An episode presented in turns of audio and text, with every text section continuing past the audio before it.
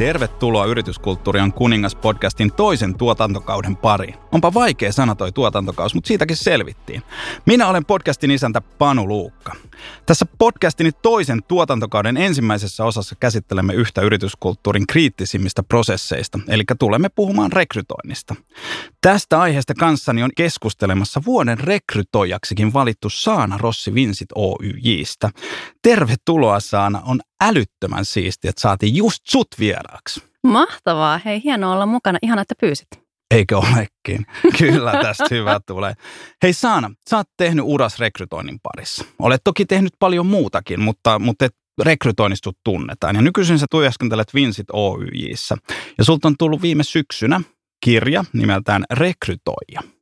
Kerrot sä oman taustas nopeasti niille henkilöille, jotka ei ole vielä lukenut sitä kirjaa. Mä suosittelen jo tässä kohtaa sitä kirjaa kaikille. Se on kiinnostava sukellus, se on makeasti kirjoitettu. Mutta sen kesto oli aika pitkä, niin tiivistetäänkö vähän, että mikä saana on naisiaan? No mä koitan tiivistää. Mä oon tämmöinen seikkailun haluinen optimisti, kuka syttyy kokemuksista ja itsensä kehittämisestä. Ja, ja mulla on aina ollut semmoinen filosofia, että elämä on aika lyhyt. Ja sen takia täällä pitää tehdä asioita, joista nauttia, joista innostuu. Mutta tällainen niin kuin konkretia, jos mennään, niin mulla on aina ollut lapsuudessa haaveena, että mä oon kirjailija joku päivä. Mutta mulla on ollut aina se järki mukana asioissa. Et mä oon pitänyt sitä sellaisena älyttömän haihatteluna, mm. että enhän mä voi. Että se oikea ura ja se oikea tekeminen. Mä oon ollut aina hirveän kiinnostunut laaja-alaisista yhteiskunnallista asioista ja mä hakeuduin yhteiskuntatieteelliseen tiedekuntaan just sen takia, että mä halusin ymmärtää valtarakenteita. Mä halusin ymmärtää, mitä täällä maailmassa tapahtuu. Ja mä oon lukenut yhteiskuntapolitiikkaa, yhteiskuntatieteiden maisteria, piti tulla diplomaattia, tehdä kansainvälinen työura, mutta, mutta tulikin HR-ammattilainen rekrytoija.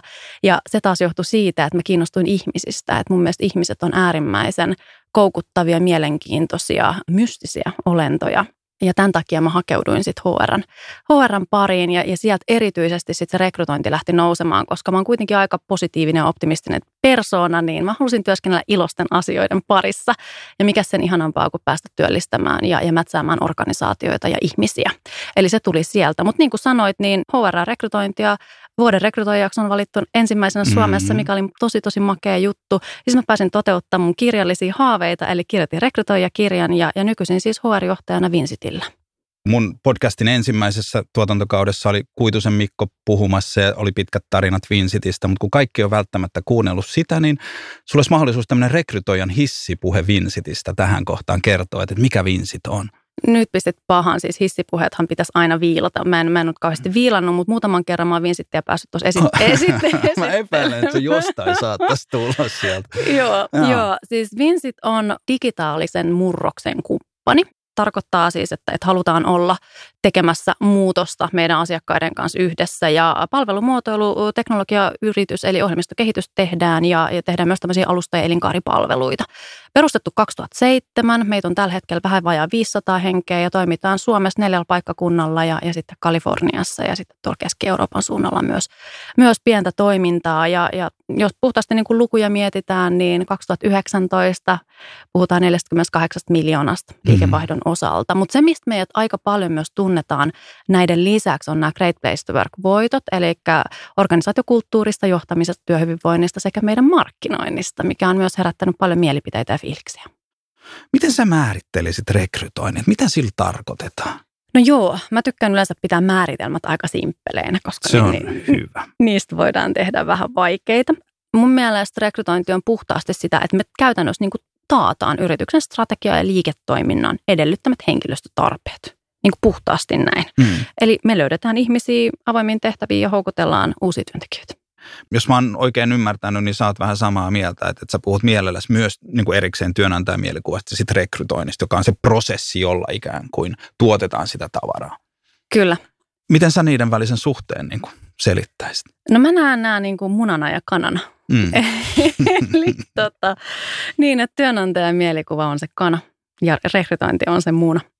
Eli käytännössä niin kuin rekrytointia ei voi olla olemassa ilman sitä kanaa, mutta se kana voi olla olemassa ilman, ilman sitä, sitä munaa. Eli siis käy, käytännössä niin, että et, et tavallaan niin kuin työnantajan mielikuva on se iso kenttä, iso kenttä ja, ja, ja rekrytointi on tavallaan siitä tuleva toimenpide tai, tai niin kuin prosessi, joka johtaa henkilöstön tai henkilön palkkaamiseen. Ja se on se tavoite. Mutta ehkä tässä niin kuin tärkeimpää on se, että se työnantajan mielikuva, se on niin massiivinen ja laaja kokonaisuus, että sitä on hyvin vaikea tavallaan niin kuin kiteyttää kauhean simppelisti. Ydinjuttu on se, että se lähtee organisaation sisältä. Mm. Ja, ja se on se kaiken A ja O. Ja rekrytointi taas kumpuaa sieltä työnantajan mielikuvasta. Se on tavallaan niin kuin, että työnantajan mielikuva on niin sanottu pohja rekrytoinnille ja rekrytointi on huomattavasti simppelimpi kokonaisuus ja prosessi Kyllä. kuin se työnantajan mielikuva. Nää, tämmöisen niin kuin suhteen mä näille näen. Joo. Sanoit, että työnantajan mielikuva lähtee sieltä sisältä, eli se niin kuin sisäinen todellisuus on tässä ajan hetkessä. Se on se työnantajan mielikuva. Että eihän meillä voi olla enää työnantajan mielikuva, joka olisi irrallinen organisaatiosta, vaan se on se sisäinen todellisuus, eli kulttuuri, mikä siellä on. Kyllä, juuri näin.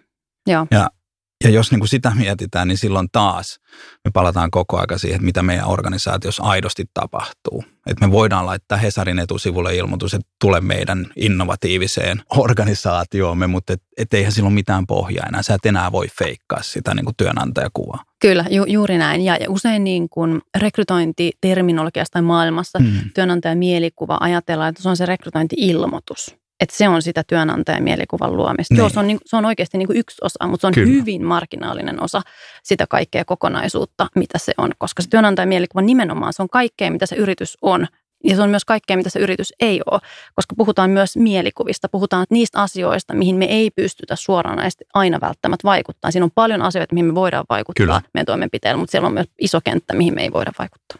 Ja mä omassa kirjassani sanoin aikoinaan, että jos niin kuin organisaatio joutuu laittamaan ilmoituksen oikotielle tai monsteriin, niin se on silloin jo ikään kuin myöhässä. Et se ei ole silloin pelannut peli oikein. Eli et, et, et jos me lähdetään niin miettimään rekrytointia ja sen työnantajan mielikuvan niin välistä suhdetta, niin siellähän pitäisi koko aika, ikään kuin se meidän koneiston, se meidän tarinan pitäisi tuottaa meille koko aika niitä faneja, jotka odottaa sitä, että, että sinne Vinsitin sivuille tai linkkariin tulee se ilmoitus, että nyt rekrytoijan paikka on auki ja sitten saman tien niin kuin sinne rynnätään, että ei lähetä ikään kuin eikä oleteta, että sillä ilmoituksella me saataisiin tuotua niitä parhaita kandeja. Nimenomaan, ja siinä vaiheessa tavallaan se niin kuin maineen luominen on jo niin kuin pahasti jäljessä. Ja, ja myös työnantajan mielikuvan kehittäminen ja esille tuominen, olemassaolo, niin se on jatkuvaa, se on aivan jatkuvaa. Ja jos me lähdetään siihen vasta siinä vaiheessa, kun meillä on rekrytarve, niin siitä ei ole mitään hyötyä enää siinä kohtaa.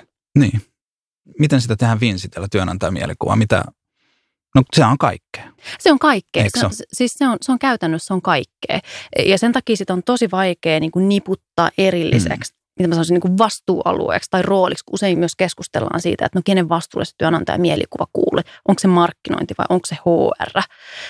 Se kattaa niin valtavan niin kuin laajuuden sitä tekemistä, että, että, että se, on, se on johdon duuni, se on HRn duuni, se on markkinoinnin, se on myynnin duuni, se on ihmisten duuni Mm. Kaikki, mitä se organisaatio on ja tekee. Totta kai se omistajuus voi olla jollain, ja sitä voidaan ohjailla ja kehittää, ja täytyykin kehittää, mutta, mutta kyllä se, se on niin laaja kenttä, että, että yhtä lailla kuin markkinointi. Mm.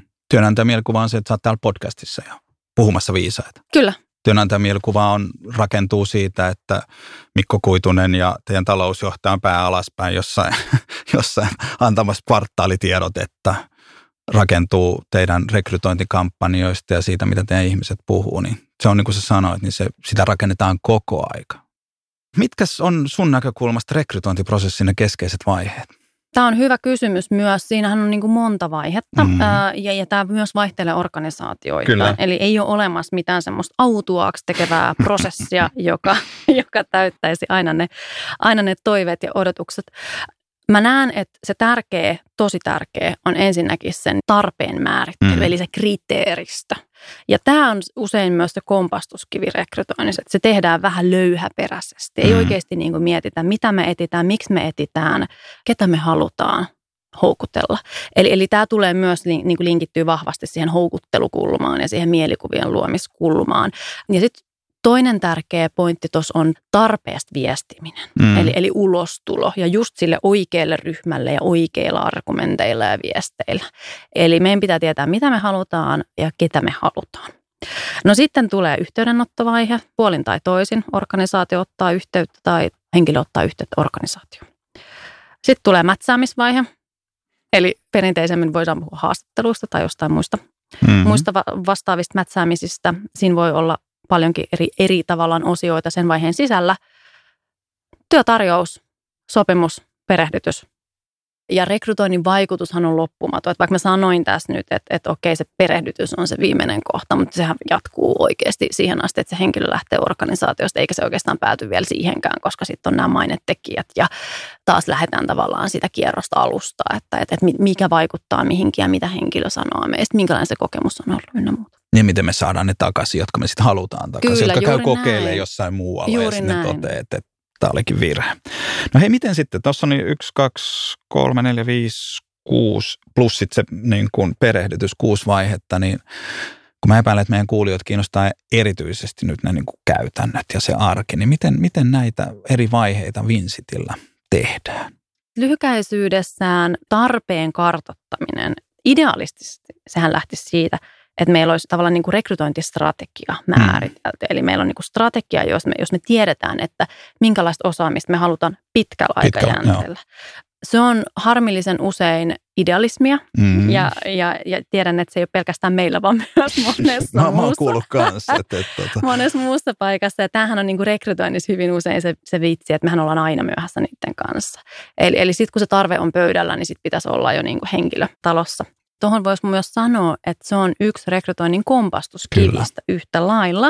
Ahoi. Eli, eli tota, siinä mennään niin kuin nenälleen aika nopeasti, että me mennään tavallaan siihen rekrytointiin kiire edellä, mikä tekee, tekee meille herkästi myös vääriä rekrytointivalintoja ja päätöksiä, joista me maksetaan sitä aika kovaa hintaa myöhemmässä vaiheessa. Kyllä. Mun lempi tämmöisiä sloganeita, jotka liittyy, liittyy rekrytointiin, on se, että, että, että open position is always better than a bad hire. Että se, että, kiire ei saisi koskaan ajaa yli sen, että kuka me otetaan. Koska niin kuin mä sanoin, tämä on, tämä on niin kuin yrityskulttuurin näkökulmasta rekrytointi on kriittisimpiä prosesseja, koska tässä me valitaan se porukka, joka meillä tekee niitä asioita. Meidän pitää pystyä valitsemaan oikein. Miten tarpeen määrittely tehdään sitten siinä kiireessä? Joo, me ollaan luotu siihen ihan tämmöinen niin kuin formaali kysely. Kysy. Kysely. Eli, eli meillä on siis kyselytyökalu käytännössä Google Formsilla toteutettu. Eli aina kun meille tulee rekryn indikaatio organisaatiossa, että hei me tarvitaan myyjä tai me tarvitaan ohjelmistokehittäjä tai data-analytiikkaa tai jotain vastaavaa, niin me ensin pallotetaan tämä kysely. Okay. roolin omistajalle. Eli siellä on käyty läpi kaikki, mitä voidaan. Ja me saadaan usein palautetta siitä, että en mä niin karmea kyselyä, että miksi, miksi, miksi että eikö me vaan nyt voida avata sitä Mm. rekrytointia, mutta ei voida. Mm. Mutta siellä on osaamiseen liittyviä kysymyksiä, persoonaan liittyviä kysymyksiä, hygieniatekijöihin liittyviä kysymyksiä, kiireellisyyskysymyksiä yn- ynnä muita, Joo. muita vastaavia, jolla, jolla me lähdetään sitä tarvetta kartoittaa. Sitten kun meillä on tieto siitä, että okei, ketä me tarvitaan, mitä me tarvitaan, sitten me tietysti käydään sitä läpi, että okei, että, että onko tämä niin kuin näin, onko tämä näin niin kuin tämä henkilö, henkilö sanoo, että se tarve on näin. Ja, ja mun mielestä rekrytoijan yksi tärkeimpiä tehtäviä on myös se, että se osaa olla kriittinen ja, ja osaa kyseenalaistaa ja osaa miettiä sen organisaation ja myös sen kulttuurin kannalta asioita. Eli ei ota pelkästään annettuna asioita, Joo. vaan se on se lisäarvo, mitä niin kuin rekrytoinnin ammattilaisen täytyy pystyä tuottamaan organisaatiolle. Oma näkemys ja, Mm. ja, ja tavallaan niin kuin oma, oma ammattitaito. Niin, tarvitaanko tähän nyt välttämättä kahdeksan vuotta työkokemusta? Juuri näin, Eiks niin? juuri näin. Tai tarviiko tämä henkilö olla kauppatieteiden maisteri? Niin. Tai kolme muuta tutkintoa. Ju, juuri näin, Joo, juuri näin. Ja, ja, ja joo. miksi me odotetaan sitä dynaamista tiimipelaajaa? me hyödynnetään paljon sisäisiä verkostoja, me, meidän niin kuin sisäisten ammattilaisten omia verkostoja, mikä on ollut meidän tosi hyvä rekrytointiväylä ja keino. Onko teillä siihen joku skalppiraha tai... Joo, meillä On. meillä on olemassa. Meillä on Joo. olemassa joo. Ja, ja me ollaan tehty myös vähän tämmöisiä niin kuin kampanjatyylisiä settejä sitä aina, kun on, tiedetään, että nyt me tarvitaan niin kuin tosi paljon jengiä johonkin tiettyyn juttuun, niin, Joo. niin voi olla, että me, sit me vähän boostaillaan sitä tai kehitetään erilaisia. Et, mutta et lähtökohtaisesti meillä on niin kuin henkilökohtainen rekrybonus henkilöille, mutta mut, sitten on ollut myös tiimikohtaisia ponareita. Okei. Okay. Tuleeko se niin kuin siinä vaiheessa, kun ihminen allekirjoittaa sopimuksen vai tuleeko se siitä, että se tulee haastatteluun vai miten? Meillä on jaettu, me, siis meillä on kaksiosainen ponari, eli siinä hetkellä kun henkilö aloittaa töissä, niin sitten kilahtaa niin kuin osa ponarista Joo. ja sitten koeajan jälkeen kilahtaa osa ponarista. Tätä mä aina ihmettelen, että miksi se on sen koeajan jälkeen. Eihän se ole enää sen suosittelijan vastuulla. Eikö se pitäisi, että suosittelijan tehtävänä on suositella se ja sitten, että se päätyy teille oikeana tyyppinä, niin siihen loppuu hänen vastuunsa. Periaatteessa joo. Tuossa on kuitenkin se, että, että jos sä suosittelet ihmistä, Joo. että meillä se, kuitenkin se kulttuuri on niin kriittinen Kyllä. ja me halutaan oikeita mm. tyyppejä taloon, niin kyllä pitää olla sellainen tyyppi, kenet sä ihan oikeasti sä näet, että sillä on jatkumoa ja hän on sitoutunut myös siihen meillä olemiseen muutakin kuin, että käy nopeasti kääntymästä, koska tässä on vielä sellainen juttu, että, että mehän myös ja mä en tiedä, onko tätä hyvä ma- mainostaa on, on, vai on, ei. ehdottom- etenkin kun noin aloitat, niin todellakin on. Mutta mut siis meillähän on tämmöinen tyytyväisyystakuu raha. Joo. Joo. Eli, eli käytännössä tarkoittaa sitä, että, että jos henkilö päätyy lähtemään meiltä, meiltä esimerkiksi koeajan puitteissa, niin me maksetaan hänelle siitä tietty kompensaatio.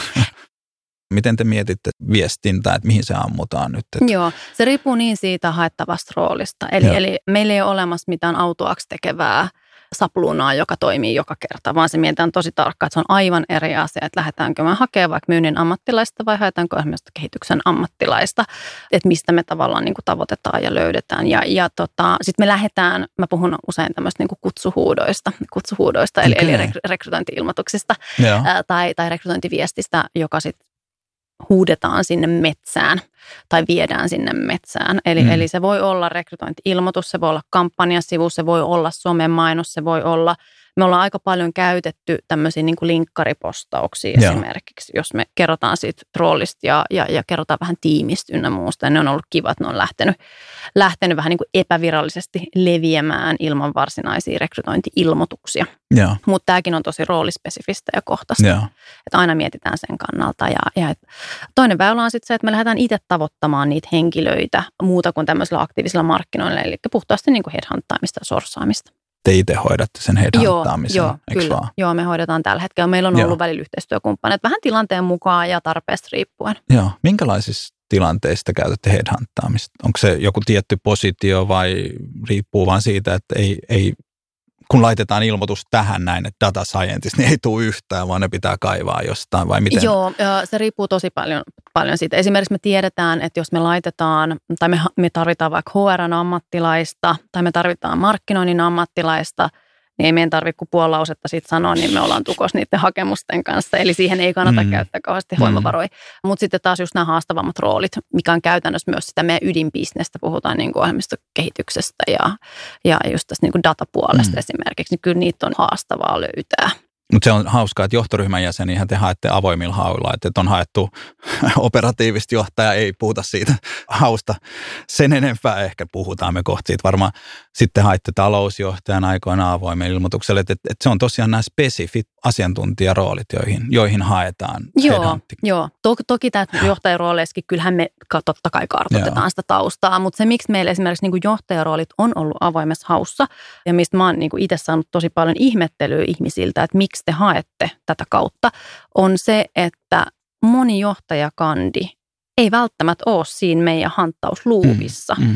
Eli mulla on ollut monta kertaa tilanteita, että henkilö voi olla vaikka ulkomailla töissä, Joo. jolloin hän jää meidän profiloinnin ulkopuolelle. Tai Joo. hän on niin haluttu tyyppi, että hänen ei ole tarvinnut laittaa sitä vaikka LinkedIn-profiiliin kuntoon, Mm. jolloin sitten se jäisi meidän luupin ulkopuolelle.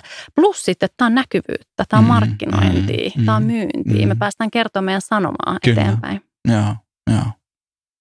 Nyt me ollaan mietitty sitä, että tarpeen määrittely on tärkeää ja sit sitä ollaan lähdetty viestimään eri kanavissa eri tavoilla. Onko teidän ilmoituksia, siis ihan vielä, vielä tälleen, niin onko teidän ilmoituksia jossain maksullisia vai meneekö, meneekö se niin kuin somessa ja niin kuin viraalina vai, vai käytättekö te vielä ihan tämmöisiä niin kuin, niin kuin ilmoitusportaaleja? Ei käytetä juurikaan ilmoitusportaaleita. Usein se on somessa maksettua mainontaa tai sitten ihan puhtaasti vaan niin kuin omien sivujen kautta joo. lähtevää jakamista. Ja silloin taas niin kuin tässä niin kuin just siinä ikään kuin kiinnostavuuden rakentamisessa ja muussa, kun, kun musta, olisi niin kuin, musta jokaisen organisaation täytyisi lähteä liikkeelle siitä, että on niin kiinnostavaa, että, että ihmiset käy tai laittaa jonkun täpin sinne, että, että ilmoittakaa, jos täältä aukeaa paikka sieltä teidän rekrysivuilla, että sinne tullaan. Että, että siinä, niin kuin mä sanoin, niin siinä vaiheessa meidän pitää ilmoitella tuo hirveästi, niin ollaan vähän myöhässä jo. Mm, Että, kyllä.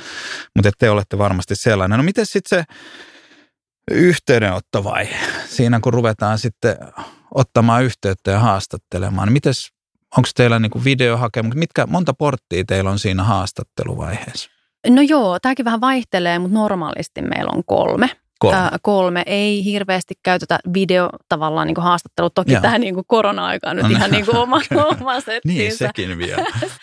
Meillä on usein jaettu ne haastattelut niin, että siinä on just tätä kulttuuripuolta, sitten siinä on osaamispuolta, vähän kollega-arviointia ja, ja sitten on myös tämmöinen niin liiketoiminnallinen kulma.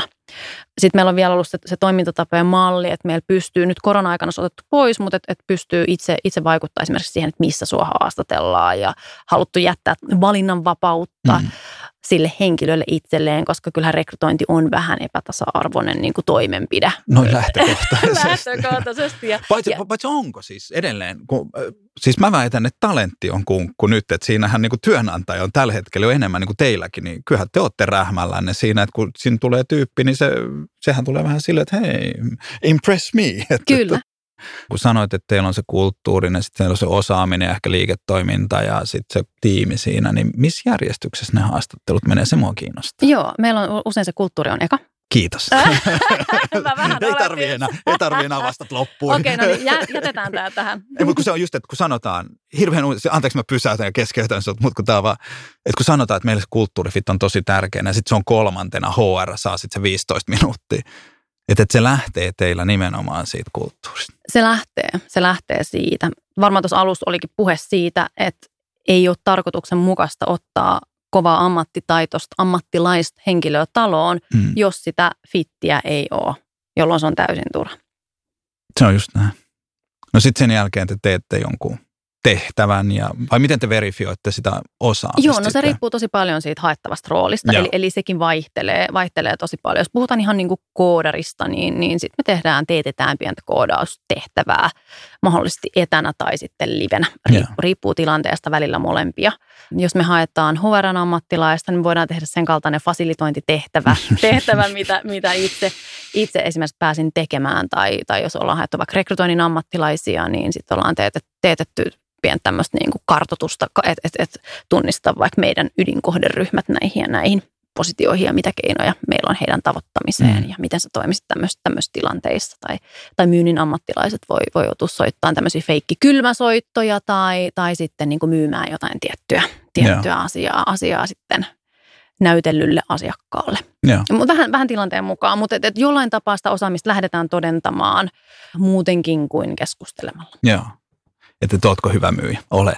Kyllä, kyllä, juuri näin. U- uskallatko soittaa kylmän puhelut? Kyllä. joo, joo, ju, juuri on- näin. Mutta mut siinä vielä, että paljon teillä, niinku, onko sulla heittää hatusta, että et, et, et saatte hakemuksia sata, niistä haastatellaan 10, Ähm. 8, 5, 2. Riippuu tosi paljon Joo. tarpeesta. Esimerkiksi niin kuin ohjelmistokehittäjiä me rekrytoidaan koko ajan. Joo. Eli siis käytännössä niin kuin meillä ei ole kattoa sille määrälle, niin, että- jolloin se on jatkuvaa, joo, jolloin joo. meillä ei ole sitä tilannetta, Joo. että okei 50 hakemusta, josta viisi valitaan. Sitten jos meillä on tämmöisiä niin kuin spesiaalirooleja, eli me palkataan yksi, niin vaihtelee todella paljon niin kuin roolista riippuen, mutta, mutta me ollaan siitä onnellisessa asemassa, ja mikä tulee nyt siihen mielikuvaan ja mainontaan, mainontaan ja kiinnostavuuteen, että kyllä me pääsääntöisesti aika paljon saadaan Joo. Yhteydenottoja. Mutta se yhteydenottojen määrähän ei ole missään tapauksessa mikään arvo. Ei ole. Sille ei ole, ei ole niin kuin mitään tekemistä, vaan se, että sieltä löytyy se oikea tyyppi, se on se juttu. Kyllä. Kuinka tärkeä ja, ja miten niin kuin paljon ja miten te käytätte aikaa sen tarjouksen tekemiseen? Työtarjouksen Niin. tekemiseen.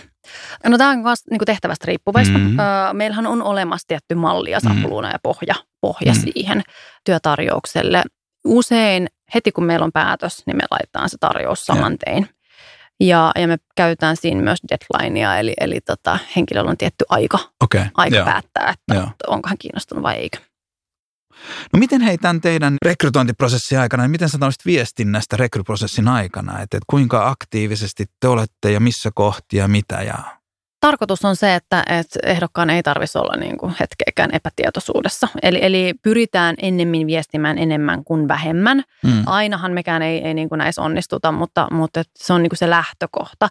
me ollaan niin kuin viestinnässämme verrattain avoimia. Esimerkiksi ennen kuin sä tuut vaikka ensimmäiseen haastatteluun tai toiseen haastatteluun tai juttutuokioon, niin kuin meillä meil niitä hienosti mm, kutsutaan, mm, mm. niin me lähetetään henkilölle tietoa siitä, että mitä siinä tapahtuu. Me lähetetään haastattelukysymyksiä, että hän voi valmistautua ennakkoon ja varautua. Ja, ja tämä on just tavallaan, kun mä puhun sitten rentoudesta, siinä vähän niin kuin paineen poistamisesta. Mm. Että et me halutaan myös, että et hän on niin kuin valmistautunut ja varautunut. Ja sitten yksi tosi tärkeä, mitä mä haluaisin, että myös organisaatiot tekis enemmän, on se, että me annetaan sille ehdokkaalle aito lupa kritisoida ja olla kriittinen ja haastaa meitä, koska me ymmärretään, että se on niin kuin molemmin puolista keskustelua. Ja se on yhtä tärkeä hänelle, että hän tulee organisaatioon, josta hän, hänellä on niin kuin riittävät tiedot ja ymmärrys, että mikä se todellisuus on. Ja mm. tästä päästään nyt sitten niin aasinsiltana myös siihen, myös siihen riittävään avoimuuteen mm. ja rehellisyyteen, mm. mitä mä toivoisin – organisaatiot yrityksiltä ennen kaikkea lisää. Eli olisi rohkeutta olla aidosti sellainen kuin on siinä rekrytointitilanteessa. Mm. Eli kertoa myös niistä kipupisteistä ja kertoa niistä asioista, mitkä ei ole pintakillotusta ja mitkä ei välttämättä ole niin mm. hyvin, koska se taas sitten niin kuin petaa paljon parempaa lopputulemaa sille rekrytointiprosessille. Ja jos taas sitten se ehdokas siinä kohtaa päätyykin siihen, että okei, no tämä ei ole mun firma, niin se on täysin oikea niin päätös. Niin. Koska se tulee esiin anyway. Juuri näin. Pystyttekö te antaa ja minkälaista palautetta ihmisille siinä rekryprosessin aikana, että, että jos ihminen ei tule valituksi, niin saako hän teet palautteen, että miksi? Uskallatteko te antaa, koska se on, se on aika, me ollaan aika tässä heikoilla jäillä. Mitä enemmän me annetaan ja ollaan avoimia, sanotaan, että, että saa näet tullut valituksi, koska hymyilit liikaa tai mitä ikinä se olisikaan se syy, että hymyile liikaa, älä ota tätä palautteena, hymyilet sopivasti.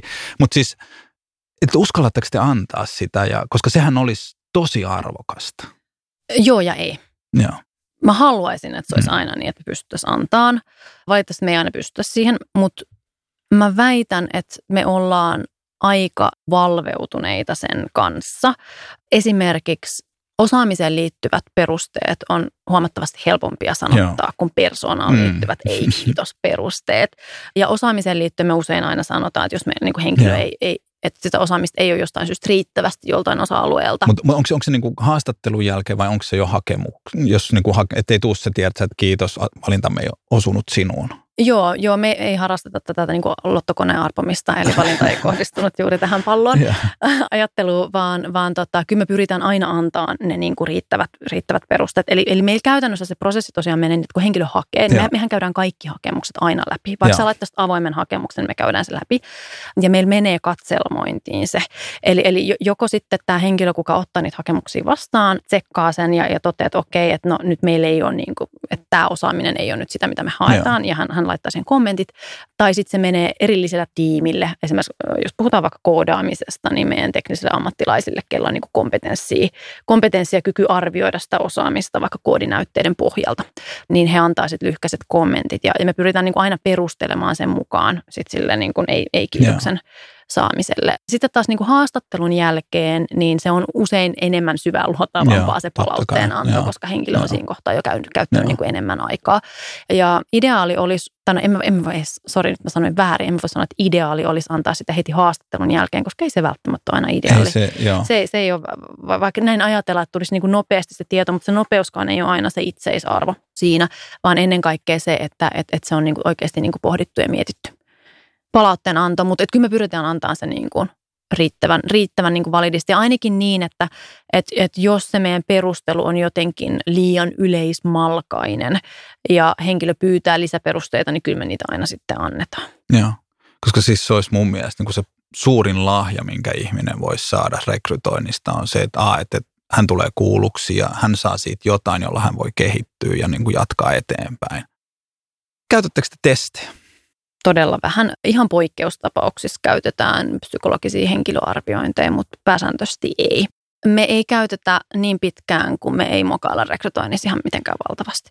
Joo. Eli ihan puhtaasti niin kuin mittaroidaan sitä niin, että et, et jos alkaa näkyä, että me tehdään virherekrytointeja, niin sitten meillä alkaa olemaan perusteet niin kuin mm. hyödyntää, hyödyntää eri tavalla arviointeja. Mutta, mutta kun mä, mäkin on sen verran, kun on, on just tämä psykontausta itsellä ja nähnyt sen maailman, niin myös ymmärtää, että siellä on aika moista palvelun tarjoajan kavalkaadia, joista Kyllä, kaikki ei joo. aina ole ihan täysin laadukkaita. Ja sitten tullaan myös kysymykseen tavallaan siitä ehdokaskokemuksesta, Mhm. eli miten me tasapainoillaan sen tietyn keveyden ja ketteryyden ja sitten sen informatiivisuuden välillä. Joo, ja se nopeus Ja sen nopeus. Ja me, toimiala. juuri näin meidän alalla se on tosi Joo, kriittistä. joo. Kun mä konsultoin jonkin verran rekrytointiin Joo. liittyen, niin kysytään, että no monta haastattelukierrosta meillä pitäisi Mm. olla. Mä oon sillä, että, että niin, että mitäs me nyt tässä kartoitetaan, mikä, mikä on se niin kuin funktio, että meillä Mm. voi riittää se yksi haastattelukierros, jos se on niin kuin relevantti. Mm. Että et, turhaan me niin kuin juoksutetaan ihmisiä haastattelusta toiseen, jos ei sillä ole syytä. Mm. Googlehan on tehnyt tutkimukset kahdeksannen kierroksen jälkeen haastattelut ei tuota enää lisäarvoa. Nyt. Onko sulla mennyt aina kaikki jiiriin vai onko joskus tapahtunut, onko, onko joskus Saanan elämässä käynyt silleen, että olisi tullut virheitä niin kuin rekrytoijan uran aikana? Mikä, mitkä olisi, koska virheistä me opitaan aina ja sen verran mä tiedän suomalaiset luonteenpiirteistä, että ne haluaa kuulla, että muutkin on tehnyt virheitä, niin olisiko sulla joku kiva, mehevä virhe, jonka sä oot tehnyt, joka on siis opettanut sulle? Me ei haeta nyt sosiaalipornoa tässä, että Saana teki virheen, vaan semmoinen, joka on opettanut sua. On siis paljonkin. Onko? Siis, kyllä mä, mä oon mokaillut ja mokailen edelleen, niin kuin kuka, kukapa ei. Kukapa ei. No, Mulla on siis useampia. Mä voin vähän luetella, Noniin, luetella kiitos, tästä, kiitos. tästä eri, eri, erilaisia. Sä hykertelet siellä. yes, nyt tulee kuumaa. Tota, mä en ole hyödyntänyt mun omaa osaamistani riittävästi. Eli siis tässä mä tarkoitan myös sitä, mistä mä oon nyt aikaisemminkin puhunut. Eli mä en ole kyseenalaistanut riittävästi niitä rekrytoinnin perusteita Mm. ja kriteereitä. Eli onko ne kaikki kriteerit olennaisia, että, että haetaanko me nyt ihan oikeasti sitä, sitä niin kuin oikeilla, oikeilla vaatimuksilla ja, ja olisiko meillä mahdollisuus, että me voitaisiin hakea enemmän potentiaalia ja miettiä vähemmän sitä mennyttä ja keskittyä enemmän siihen tulevaan. Että tämä on Mm. niin kuin tämmöinen yksi yleinen, Joo. yleinen, minkä kanssa toki niin kuin edelleen, edelleen painii.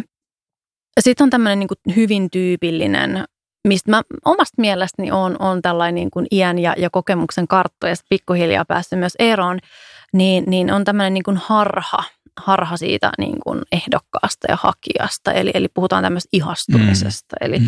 Eli ihastutaan jo, jo, johonkin piirteeseen tai ominaisuuteen tai johonkin asiaan, asiaan siinä ihmisessä tai hänen ammattitaidossaan ja sitten sokaistutaan sille. Ja, ja se, on niin kuin, se on epäreilu tilanne kaikkinensa, koska siinä me nostetaan henkilö jalustalle, jota, jota hän ei ikinä tule todennäköisesti täyttämään, mm. koska se on väärin perustein rakennettu jalusta. Kyllä. Ja se on meille äärimmäisen huono, huono tilanne ja sitten se on henkilölle huono, huono tilanne ja, ja se ei ole myöskään niin kuin riittävän objektiivista rekrytointia eikä se ole reilua niille muille ehdokkaille ja kandeille. Kerro joku konkreettinen oivallus tai teko, josta sä oot erityisen ylpeä tämän rekrytoinnin osalta. No niitä on myös kertynyt. Ehkä se tärkein on se, että, että älä ikinä oleta ihmisistä mitään. Lähde aina Niin se on se. pöydältä. Mm. Älä, älä, älä oikeasti ikinä oleta, oleta tai ennakoi henkilöstä mitään, koska sitten meillä taas lähdetään niin kuin arvioimaan vähän vääristyneesti. Niin. Ja tähän liittyy myös se, että jokainen ihminen on uniikki ja jokainen on erilainen. Eli ei myöskään mietitä, että okei, no toi on just samanlainen kuin se Matti, kuka on jo tuossa tiimissä, vaan oikeasti annetaan sille mahdollisuus ja mietitään niin kuin puhtaalta pöydältä. Ja mennään siihen tilanteeseen aidosti se ehdokas edellä. Eli vaikka se työnantaja maksaa nyt sen rekrytoijan tai rekrytoinnin Mhm. ammattilaisen tai rekrytointia tekevän henkilön palkan, niin se vaan on niin, että sitten kun me palvellaan sitä ehdokasta parhaalla mahdollisella tavalla, niin kyllä se niin kuin me oma liksamme ansaitaan ja se ennen kaikkea valuu se organisaation laariin. Eli Mm. aina se ehdokas edellä mietitään, että miten me voidaan niin kuin palvella häntä ja tehdä siitä tilanteesta mahdollisimman niin kuin toimiva hänen kannaltaan.